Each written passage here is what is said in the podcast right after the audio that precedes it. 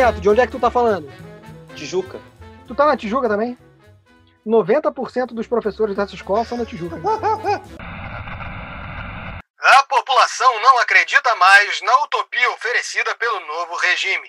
Em seu início, o movimento prometia liberdade, crescimento e inclusão, mas os nacionais percebem que a República está entregando apenas a exclusão social. Nosso Distrito Federal tem problemas profundos com relação à sua estrutura sanitária. A população vulnerável sobrevive amontoada em espaços pequenos, precários e caros. Agora, frente a mais uma crise viral, os governantes planejam usar os nossos corpos como moeda de troca para o crescimento econômico da nação.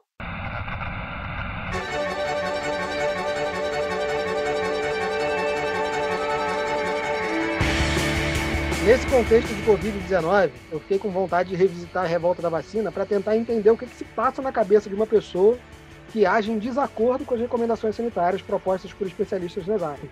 A pessoa está colocando não só a sua, mas a vida de um monte de gente em risco. Então, Netão, é uma honra te receber para o nosso segundo episódio do podcast TTH Barilã. Netão da Massa, por favor, se apresente aí. Fala, Alberto. Muito obrigado, querido. É um prazer estar falando com você. Eu sou o professor José Neto de História, do Colégio TTH Barilã, e também sou coordenador do ensino médio.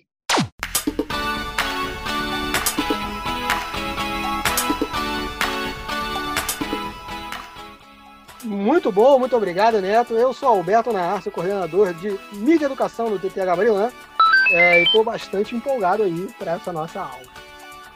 Então, Neto, me diz aí o que estava acontecendo no cenário político brasileiro na virada do século XIX para o XX. Bom, Alberto, esse período é um período muito importante para a gente poder entender o que a gente passa hoje.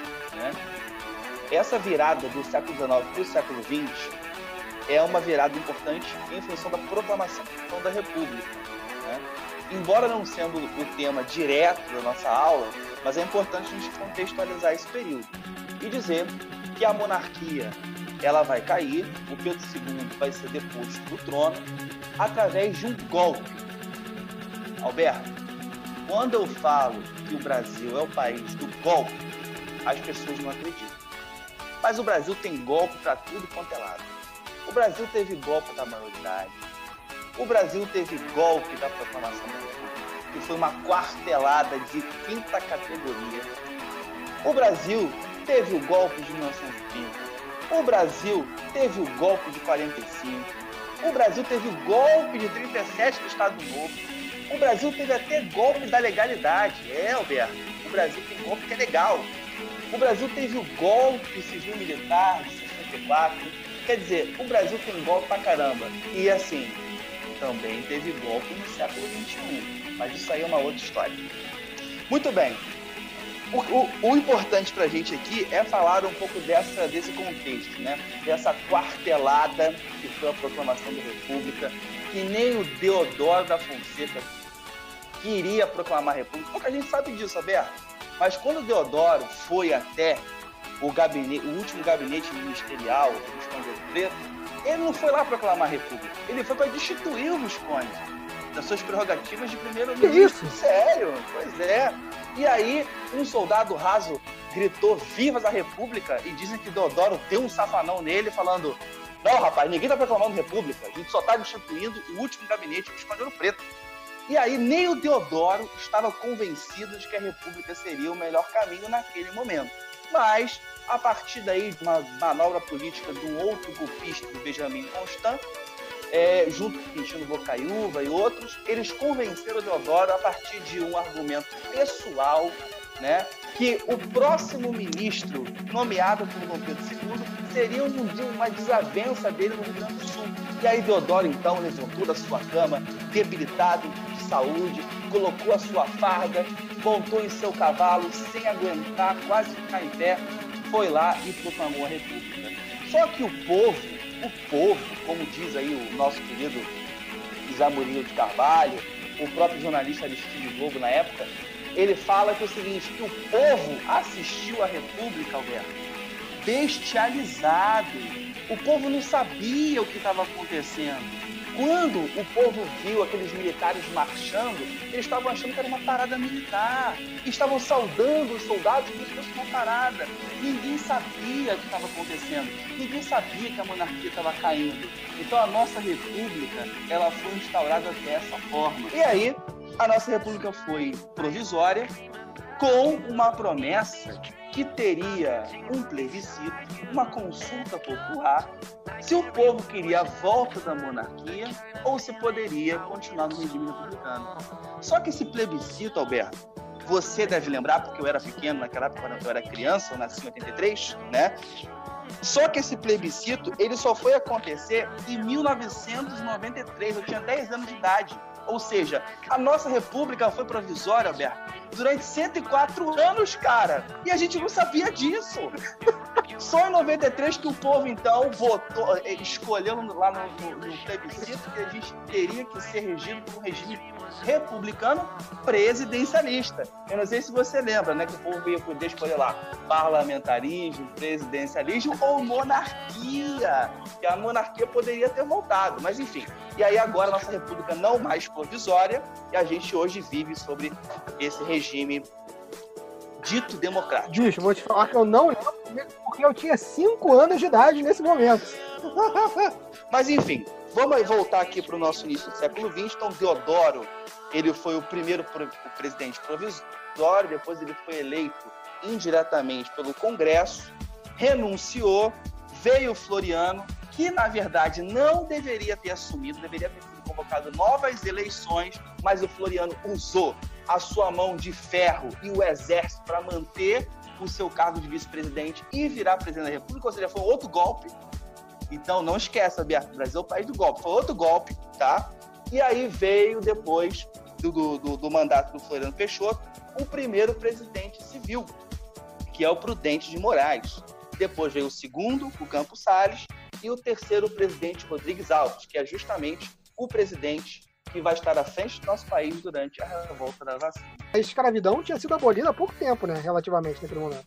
Sim, a questão da, a questão da escravidão, né, ela, a Lei Áurea foi proclamada lá em 13 de maio de 1888, né, é, um ano antes né, de, de, de cair a monarquia, e esses escravos, esses ex-escravos, eles não tiveram nenhum tipo de política pública durante o regime republicano para inseri-los dentro de um contexto social.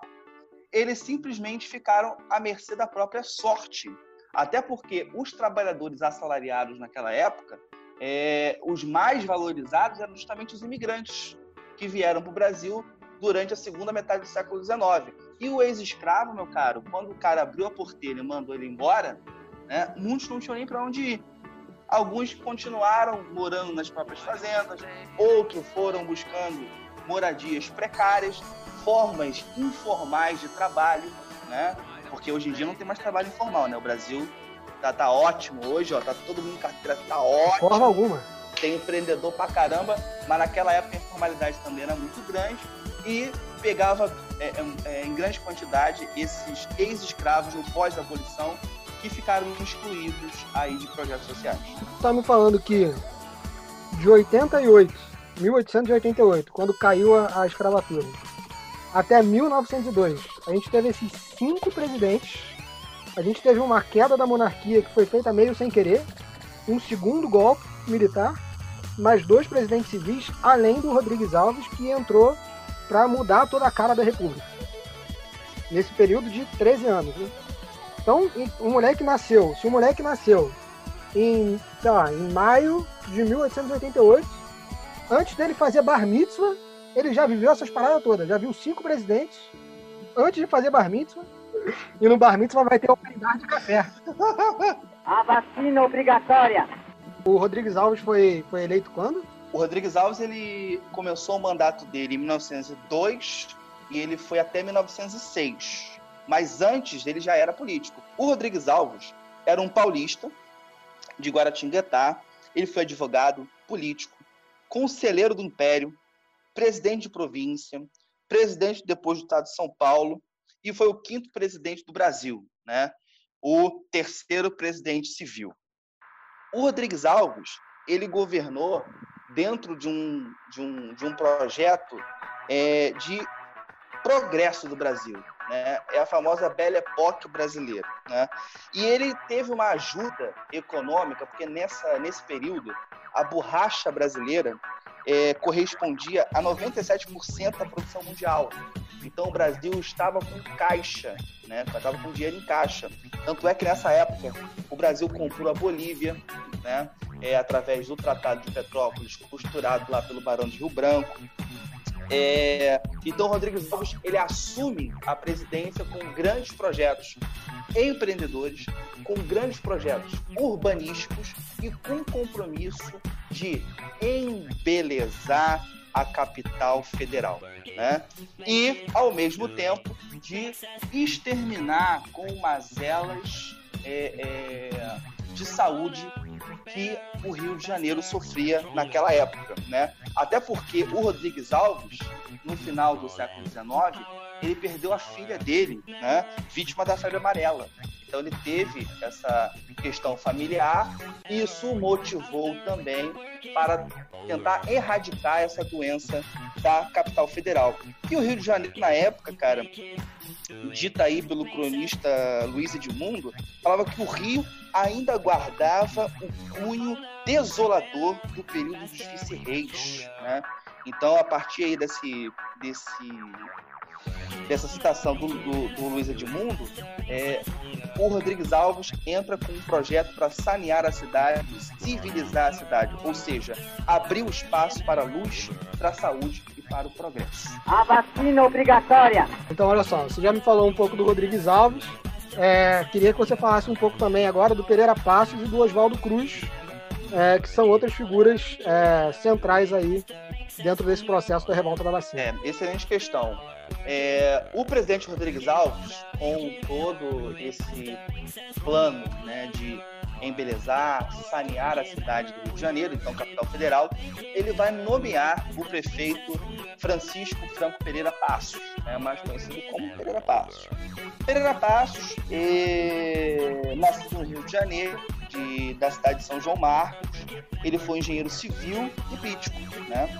É, ele foi prefeito do, do, Distrito Federal, nomeado aí pelo então presidente Rodrigues Alves, para dar é, é, prosseguimento a essa política de embelezamento da cidade.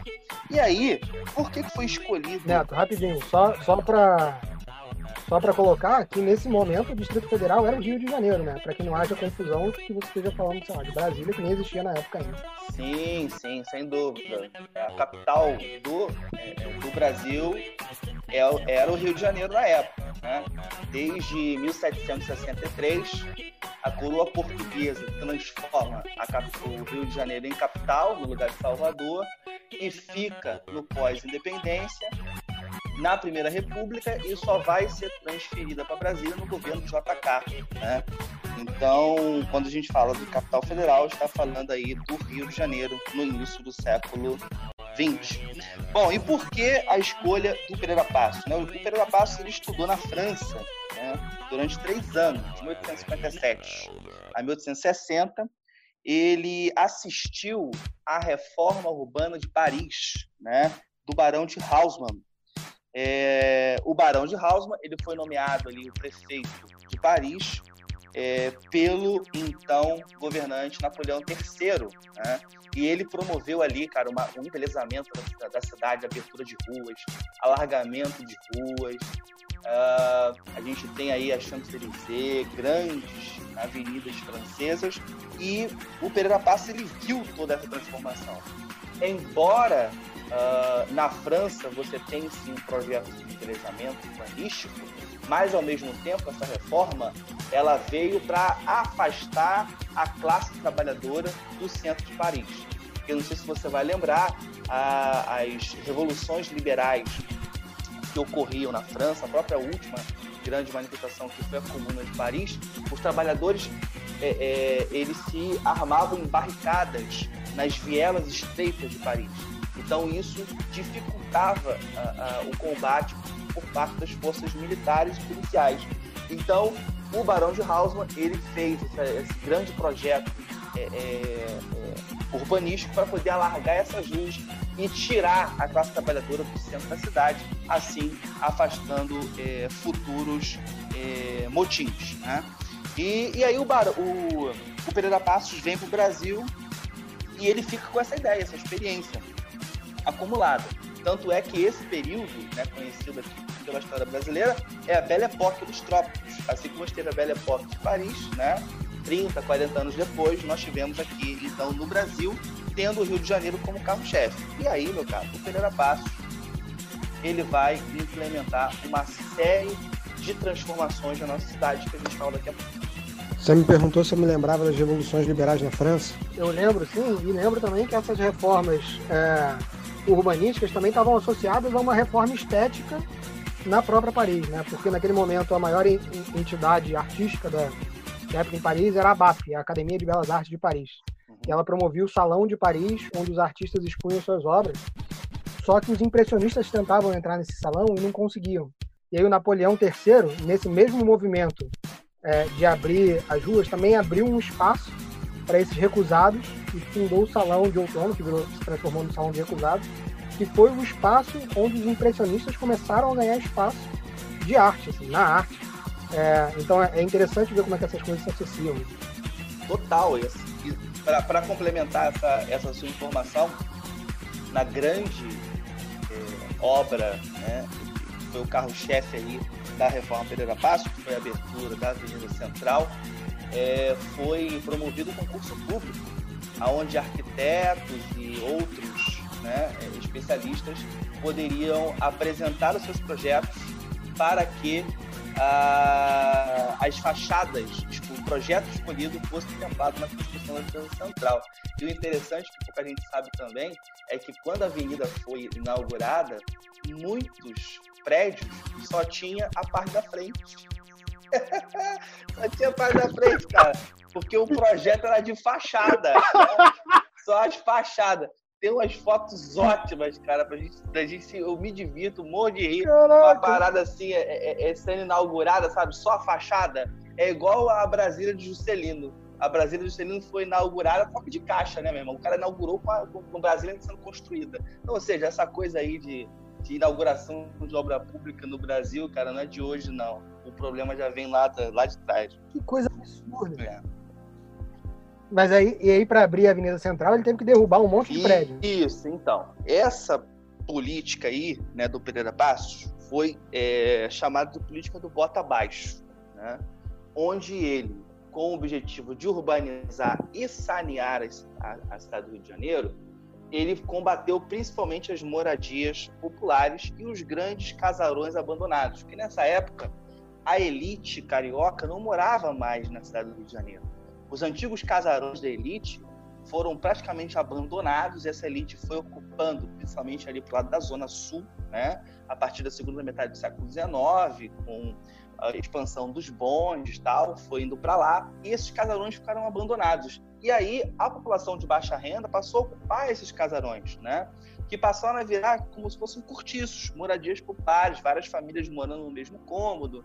E isso aí era foco de doença, né? Além de acumular muitas pessoas no mesmo lugar, as ruas eram estreitas, etc. Então o, o Pereira Passos ele mirou nessas moradias para demolição. Então, ou seja, o cara que saía de manhã para trabalhar ele poderia chegar à tarde e a casa dele não existe mais. E demolia até com, com gente dentro, às vezes.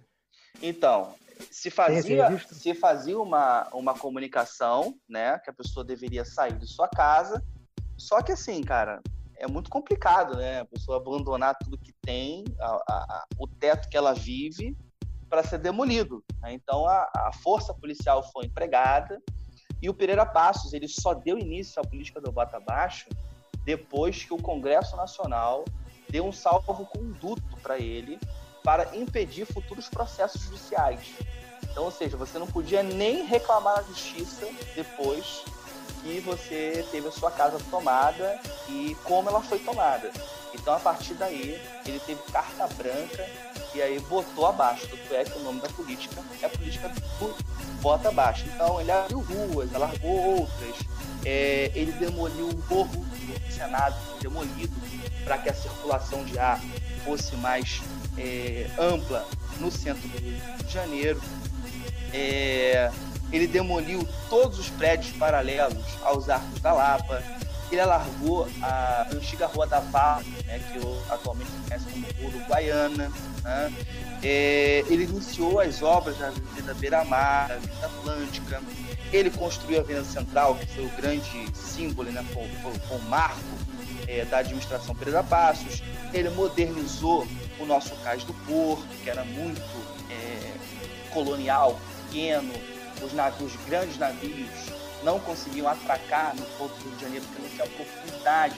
Então eles tinham que atracar um pouco distante, né, da Baía de Guanabara, tal. E aí eles tinham que vir para a terra em pequenas embarcações.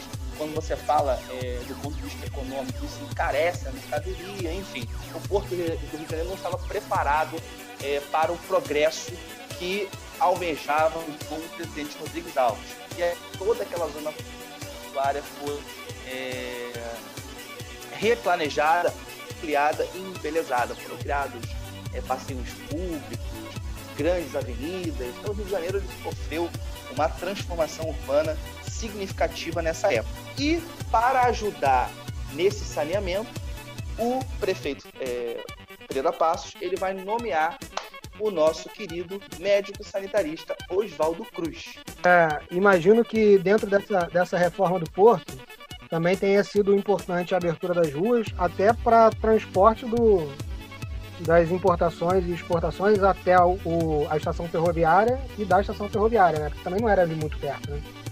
Sim, sim.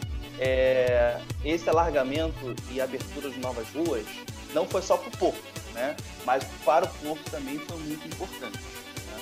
É, o grande símbolo do Pereira Passo, que foi a Avenida Central, ela era um grande boulevard. Ela era para ser uma coisa muito parecida com a Champs-Élysées então, para as pessoas entrarem, por exemplo, é, na Avenida Central, as mulheres tinham que estar de vestido longo e os homens de fraque, porque senão não conseguiam entrar na Avenida Central. É verdade. E Caraca! É, cara, pois é, os caras eram barrados. Tu imagina a classe operária para entrar na Avenida Central. Entrava, Alberto? Claro que não, cara. Não entrava. Só que a galera. Nem no Teatro pois Municipal, é, mas... nem na Biblioteca Nacional, nenhum desses lugares.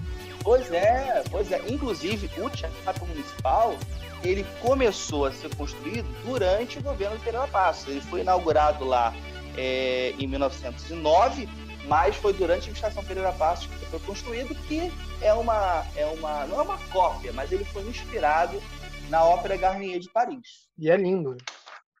Que é linda. Bom, então olha só, para tentar entender um pouco até onde você levou a gente aqui, é, a partir do processo da abolição da escravatura, a gente tem uma população vulnerável, que é abandonada à própria sorte. E aí, é, depois disso, ela de alguma forma ocupa os imóveis abandonados que tem no centro do Rio de Janeiro. É, e, e, ali, através da economia informal, vai se virando.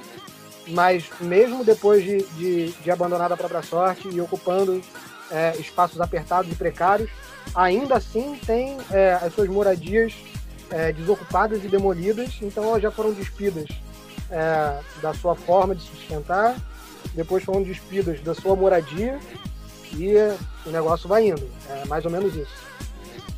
Isso, e aí para complementar essa sua análise, e essas pessoas que foram expulsas pelo, pela política do bota abaixo, elas passaram a ocupar é, as encostas ao redor do centro, né? o Morro da Providência, que já existia, alguns morros ali da área da Gamboa, da saúde. Então, assim, a nossa população da, dos morros, das favelas, ela aumentou significativamente durante a reforma do Pereira Passos. Tá? Alguns confundem e acham que as favelas foram criadas ali mas não, né? A primeira favela de Sem Notícia foi criada onde hoje é o Morro da Providência, né, que era o antigo Morro da Favela, com os antigos soldados da Guerra de Canudos, no século XIX. Mas é inegável que durante uh, o processo do Bota Baixo e no pós-processo do Bota Baixo, a população de baixa renda vai subir os morros, até porque elas precisavam estar perto do trabalho, né? então essas moradias é, em cima dos morros propiciava essa locomoção é, mais fácil do que se ela morasse num subúrbio, que era para onde o governo queria levar essa população sem a mínima condição de transporte público naquela época. Porque hoje o transporte público está ok, você sabe. Tá, ó. Né? Ô, Se é ok, né? Opa! Como é? Pô, se, se um francês parisiense baixa aqui no Rio de Janeiro hoje, ele não vai sentir diferença entre os trens de Paris e o metrô de Paris com o trem do metrô do Rio de Janeiro. né? Então hoje tá, ó, De tá forma tudo tranquilo. A vacina obrigatória. Então, agora tudo que tu já falou de Rodrigues Alves e de Pereira Passos, por favor, Oswaldo Cruz. Olha, o Oswaldo Cruz é um cara que vai sofrer na pele aí, né, diretamente toda a revolta popular, né, mais conhecida como revolta da vacina, né? Mas vamos lá, como é que o Oswaldo Cruz se meteu nisso, né, cara? Porque o, o Oswaldo é um cara tranquilo, né, de, de, de, de, de aparência é, ordeira, etc. E ele vai entrar nessa confusão aí da revolta da vacina. Vamos lá. Oswaldo Cruz era um paulista, né? Ele nasceu em São Francisco de Piraitinga. É, foi cientista, médico, bacteriologista, epidemiologista e sanitarista. É, ele foi pioneiro no estudo de doenças tropicais e da medicina experimental no Brasil, é importante, né? Ele foi um dos caras que começaram a experimentar o que de mais tinha de moderno no final do século XIX no mundo aqui no Brasil, na área da medicina. Ele ajudou a fundar em 1900 o Instituto Soroterápico Federal em Manguinhos, né, que depois vai ser transformado no Instituto Oswaldo Cruz, né, em homenagem a esse grande personagem da nossa história. É, em 1896, né, ele estagiou durante três anos no Instituto Pasteur em Paris, né, é, e ele lá teve contato com os grandes avanços na medicina da época. Quando ele voltou ao Brasil em 1899, ele organizou um combate à peste bubônica na cidade de Santos, né, principalmente ali no Porto Santos e naquelas cidades vizinhas, e ele ajudou ali a combater a peste bubônica, que na verdade é essa mesma doença que assolou a Europa no século XIV, Alberto. No século XIV assolou A peste negra, Neto? é a mesma, Alberto, a mesma, a mesma. Que aqui no Brasil, né, ainda era um problema no final no início, no final do século XIX início do século XX. Então ele ganhou notoriedade nessa, nesse combate à peste negra em São, em São Paulo e ele foi convidado então pelo é, então prefeito Francisco Pereira Passos a chefiar né, essa política de saneamento que a gente tinha aqui no Rio de Janeiro. E aí, meu cara, ele combateu é, em três grandes áreas né, a- o, o saneamento aqui na capital federal. Ele veio combater a febre amarela, que era transmitida pelos, pelo mosquito.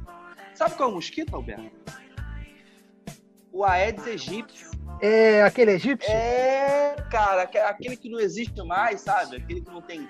Aquele que já acabou a dengue, a chikungunya, né? Aquela coisa que só faz atrasado Mas- tem. Como é que, como é que esse, esse mosquito veio do, do Egito até aqui, Pois é, cara, deve, naquela época, deve ter Neto? vindo em algum sarcófago, né, irmão? Porque não é possível.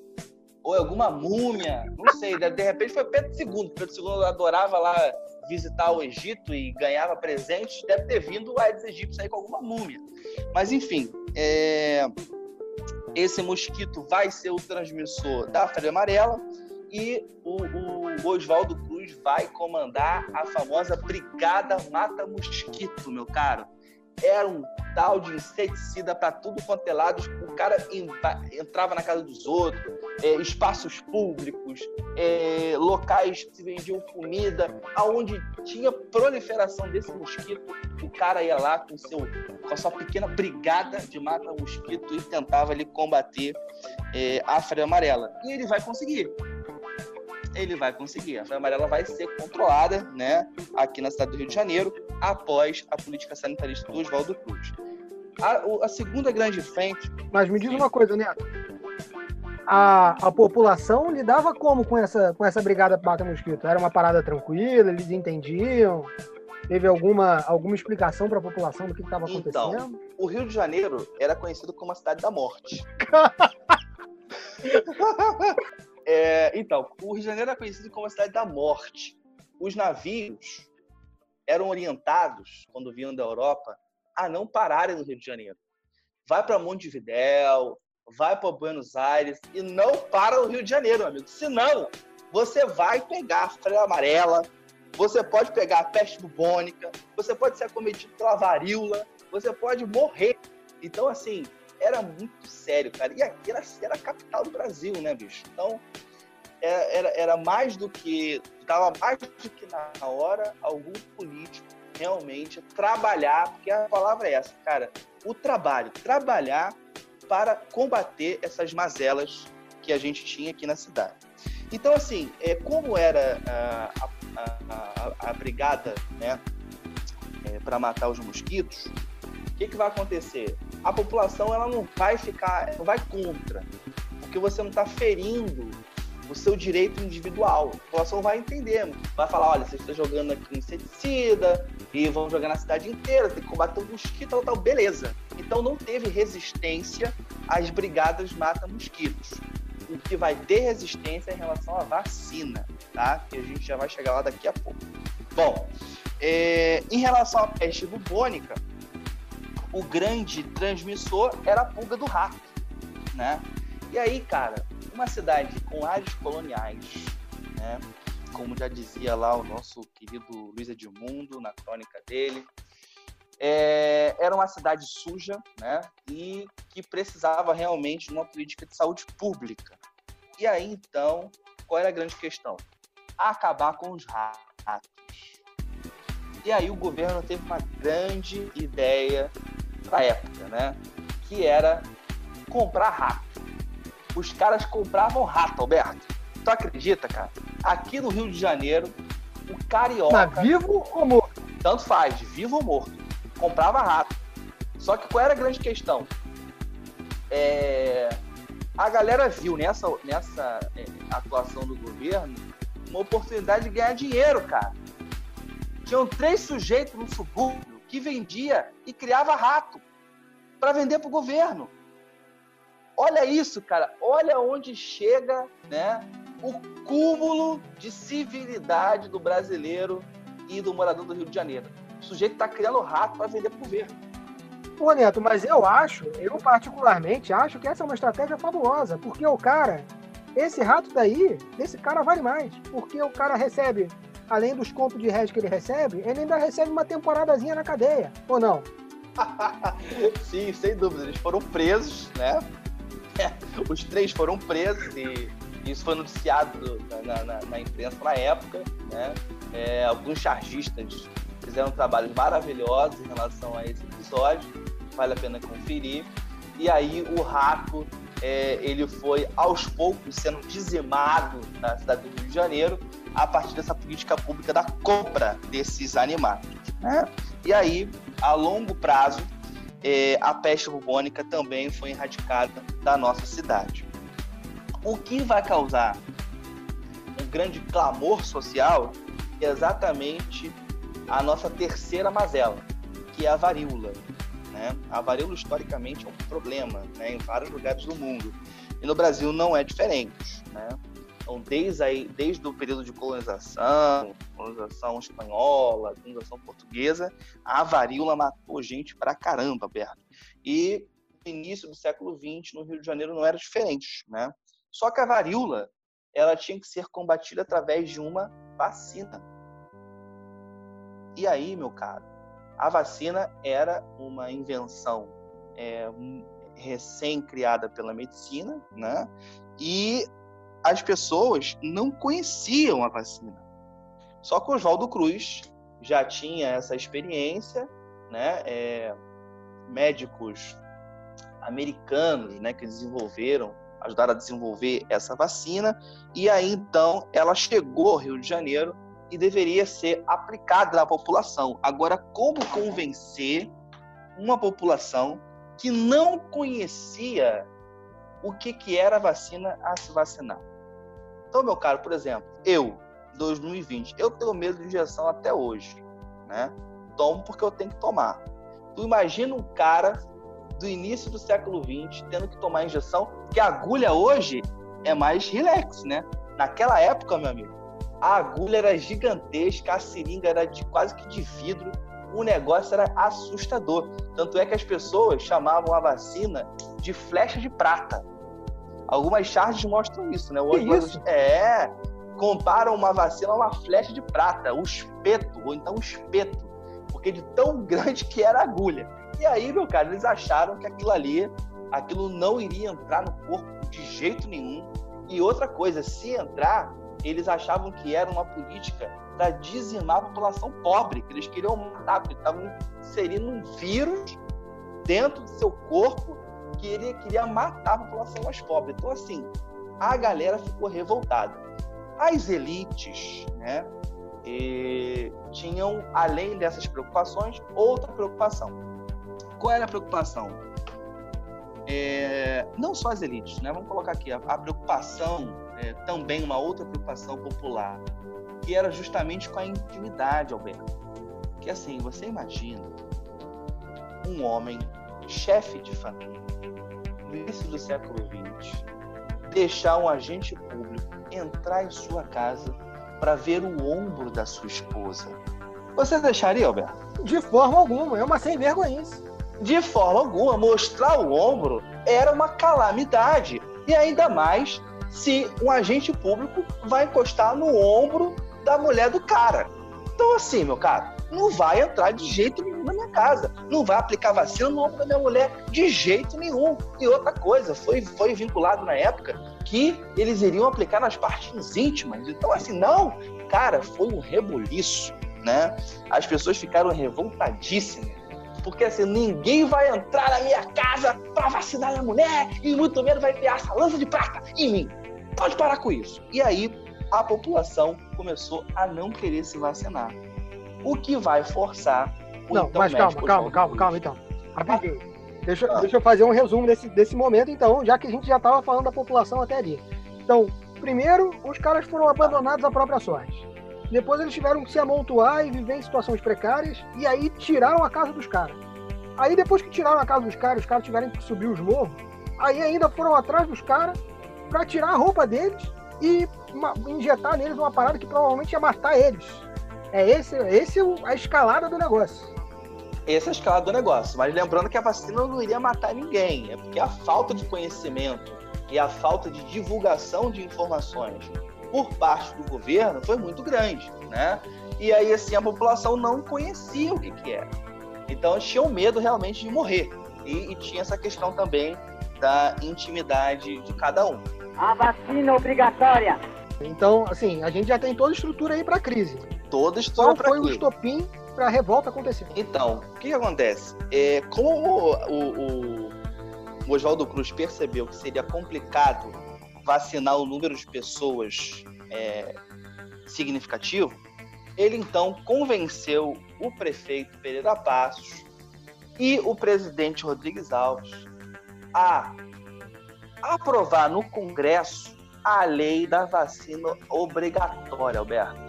Ou seja, seria obrigado, quer queira, quer não, a pessoa tinha que ser vacinada, independente de classe social, né? E aí, meu caro, no dia 31 de outubro de 1904, o Congresso aprovou a lei da, vacina, da vacinação obrigatória. Meu caro, depois disso, depois disso, o Rio de Janeiro nunca mais foi o mesmo até o dia 20 de novembro, que o bicho pegou, né? E aí, depois que chegou a notícia nos jornais noticiários que o Congresso aprovou a vacinação obrigatória, a população foi para a rua, Alberto, né? Eles derrubaram bondes, queimaram bondes, depredaram edifícios públicos, é... muitas confusões na rua, a polícia combatendo os manifestantes, o exército teve que, teve que também ir para a rua para combater os manifestantes, né? É... os negros que faziam, praticavam capoeira na época, que já era uma cultura que vinha da escravidão, os capoeiras eram muito temidos, eram, eram tidos como pessoas que faziam algazarra, e a capoeira chegou a ser proibida, etc e tal. Os capoeiras derrubaram postes, postes, postes de luz, postes de luz, e apontavam, apontavam para os policiais. Eles achavam que aquilo era canhão, cara. E aí o exército teve que entrar. Olha, mas foi uma confusão aqui no Rio de Janeiro, você não imagina o que, que deu. E aí, todo esse clamor social ficou conhecido como revolta da vacina. Mas eu quero convidar aqui os nossos ouvintes a raciocinar comigo. Que não foi só a vacina, Alberto. Claro que não. A política do bota baixo, como ela foi implementada, influenciou para essa revolta. A obrigatoriedade da vacina, sem dúvida, foi um grande estopim.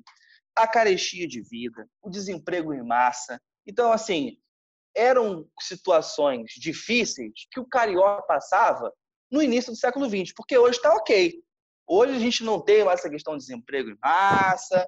Hoje a vida está ó, tá ótimo, o custo de vida está tranquilo aqui no Rio de Janeiro, né? Então, ainda bem que hoje a gente não vive essas coisas. Mas lá em 1904, o carioca Eu só vivia. vou falar uma coisa. Ah, Cuidado aí, hein, população. Cuidado aí, hein, que o bicho, o bicho tá pra pegar, meu parceiro. cuidado aí e acorda aí, né? Porque Só assim, falta- tá difícil acordar. É, se liga. Tá difícil acordar. Só vou te Então, falar uma coisa, Neto. Daqui a pouco, o governo vai chegar aí, vai baixar uma lei e vai falar assim: olha só, meu irmão, a partir de semana que vem, todo mundo vai ter que implantar um microchip aí e vai entrar uma galera na tua casa e vai ser nas partezinhas, vai ser na virilha que vão botar esse microchip e os cientistas estão falando que é maneiro. Na É minha virilha não, Alberto. Na minha E virilha tem não. que aceitar. A vacina obrigatória. Bom, então o que vai acontecer, Alberto? É, o, o, o grande estopim dessa, dessa revolta, conhecida como a vacina, vai ocorrer entre os dias 14 e 15 de novembro, né? que uma grande parte da população vai se mobilizar e vai protestar contra o governo. E aí eu quero fazer um parênteses, Alberto. Sabe por quê? Porque um grupo de militares lá da Escola Militar da Praia Vermelha, da onde saiu a quartelada da República, do senhor Benjamin Constant, nesse mesmo lugar, um tenente-coronel de nome Lauro Sodré vai organizar um pequeno contingente para derrubar o presidente Rodrigues Alves. Uma outra tentativa de golpe, cara.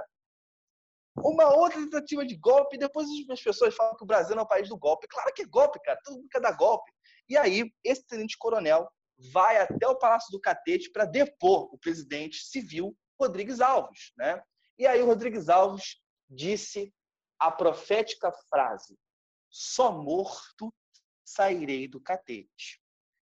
Só que a maioria dos brasileiros só conhecem essa frase na boca do Getúlio Vargas, que realmente cumpriu em 1954 com um E tiro lá foi quem cumpriu, né?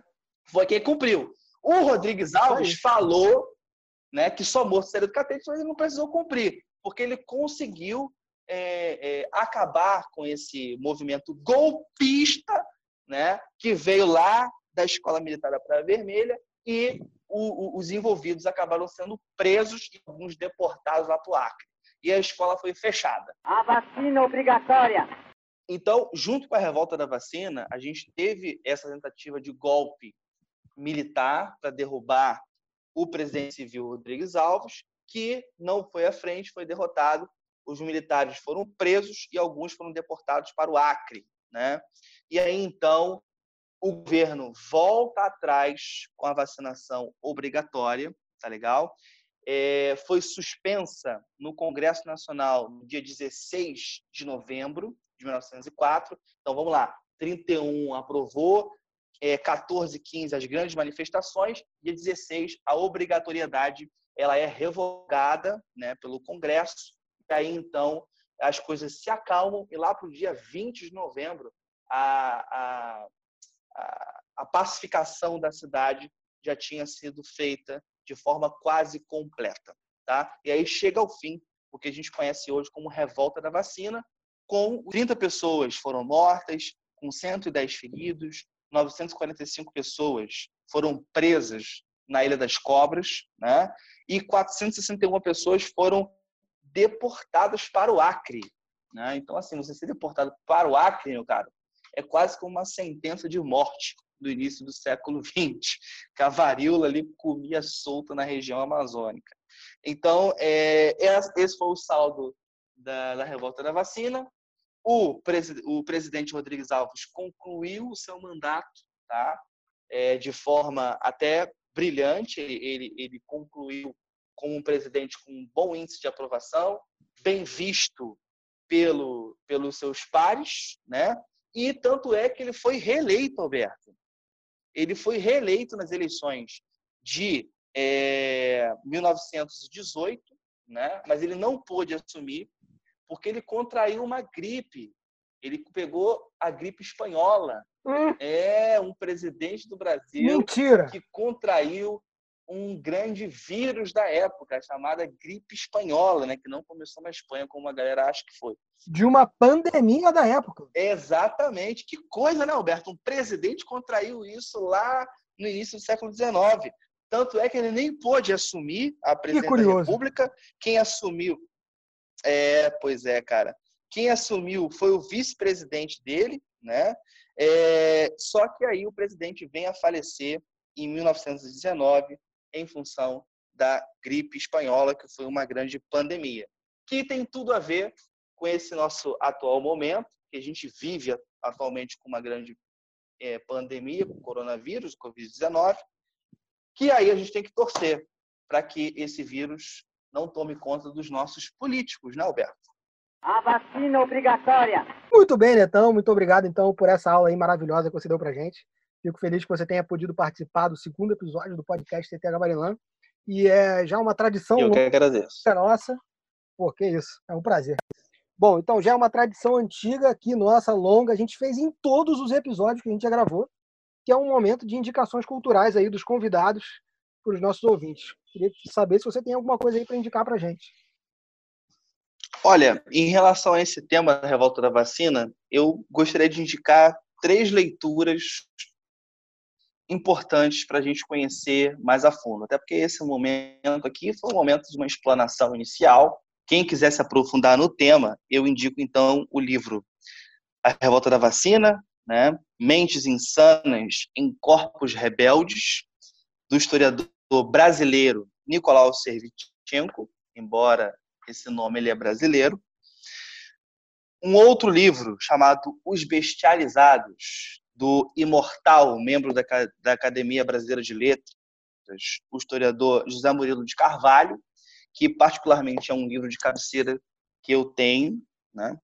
É, e um terceiro livro, a, O Brasil Republicano, volume 1, que fala da reforma urbana e a revolta da vacina na cidade do Rio de Janeiro, organizado pelo querido e grande historiador, foi meu professor, o professor doutor Jorge Ferreira, e também pela autora Lucila de Almeida Delgado. Né? Eles são os organizadores desse, dessa grande obra. Então, são esses três livros que eu indico para a gente se aprofundar um pouco mais nessa questão da revolta da vacina e na passagem aí do século XIX para o século XX. É isso, Alberto. Eu quero te agradecer pela sua gentileza, pelo convite é, e parabenizar você pela, pelo seu talento e dizer que é um grande prazer participar e compartilhar contigo aí desses projetos legais.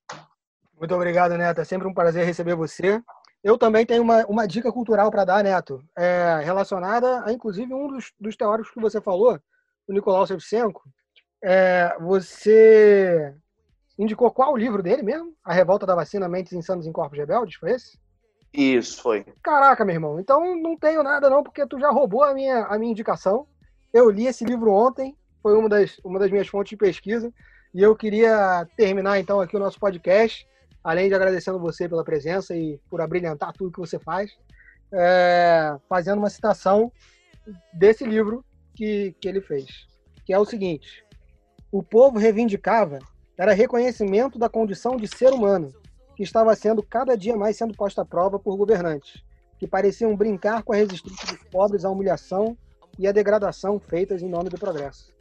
Então é isso aí, meu parceiro. Quando, quando os governantes é, agem pelo povo sem se comunicar com o povo, normalmente dá ruim. Valeu, gente. Foi um prazer. Dá tchau aí pra galera, Netão. Tchau, tchau.